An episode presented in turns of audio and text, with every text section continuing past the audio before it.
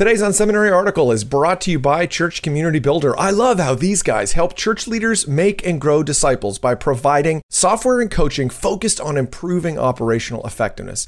Church Community Builder provides leaders like me with insight into engagement of our church community, helping us close the gaps that allow people to slip away unnoticed.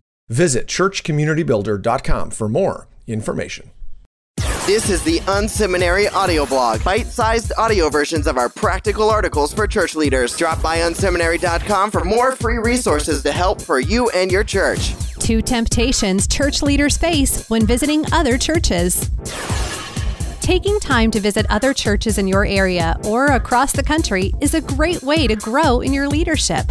I love seeing a church in action, and I always come away with pages of notes about things I want to do differently or consider for my church. Whether it's a small church or a brand name megachurch, many leaders use these visits as a chance to grow and learn. However, if we don't prepare our team or ourselves, we can miss the learning opportunities these church visits present to us. Over the years, I've taken dozens of leaders to visit other churches, and I've found that people are tempted to two extremes in their responses. This is basically what we're doing. It never fails. Take a group of leaders to a church 10 times larger than any of their own churches, and someone will write off the experience because they don't see anything different between what they do and what the visited church does. They see and highlight the surface similarities and assume that everything else is the same. What a missed opportunity! Rather than doing the hard work of looking beyond the surface and attempting to find points of similarity and departure that could inform their ministry, these leaders check their brains at the door. They miss the opportunity to innovate. This leads to decline as people, leaders included, dismiss the church's outreach. By definition, if you are learning from another church, you have much to learn. Lean in and find those points of departure. This can never happen at our church. The opposite end of the spectrum is being paralyzed by what you see and thinking that God couldn't do anything on this scale at your church. Every team member you meet seems superhuman. Every program you encounter is teeming with energy and purpose. This is a particular problem when you visit churches that are significantly larger than your own church because the scale of ministry is hard to get your head around.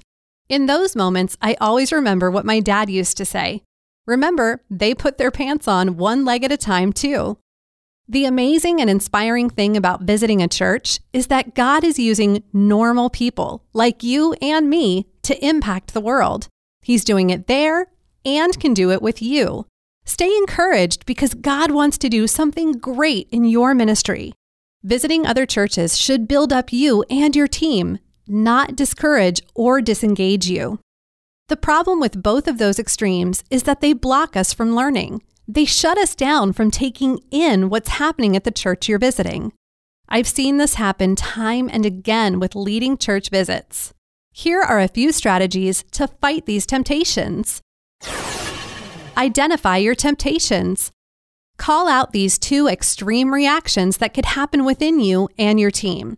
This will help you fight the urge to dismiss what you see it also frames the experience and helps people maximize it. Do your research.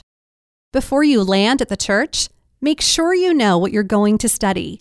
Often there are literally hundreds of things that you could learn from other churches. Narrowing the field helps you focus and fight feelings of being overwhelmed. Talk to normal people. Don't bother even attempting to talk with the senior pastor of the church. Engage with the staff and volunteers who are doing the ministry. You'll be encouraged by how normal people are and by the level of commitment they have to the mission. Brief, lead, debrief. If you're taking a team to visit another church, make sure you brief them ahead of time on what you want them to learn about. Lead your people through the experience and point out what you're learning. Finally, as the experience comes to an end, have the entire group reflect on what they learned. Shared learning can drive the lessons deep and chase away discouragement. Slow down. Don't rush these experiences. See as much as you can possibly see.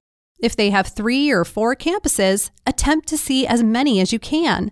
Stay for Monday and see if you can get in on some of their weekly meetings. Often, a cursory view of another church doesn't give you an accurate look at what's really happening with it. Getting more information will help you get a clearer picture. For more insights and articles, visit unseminary.com.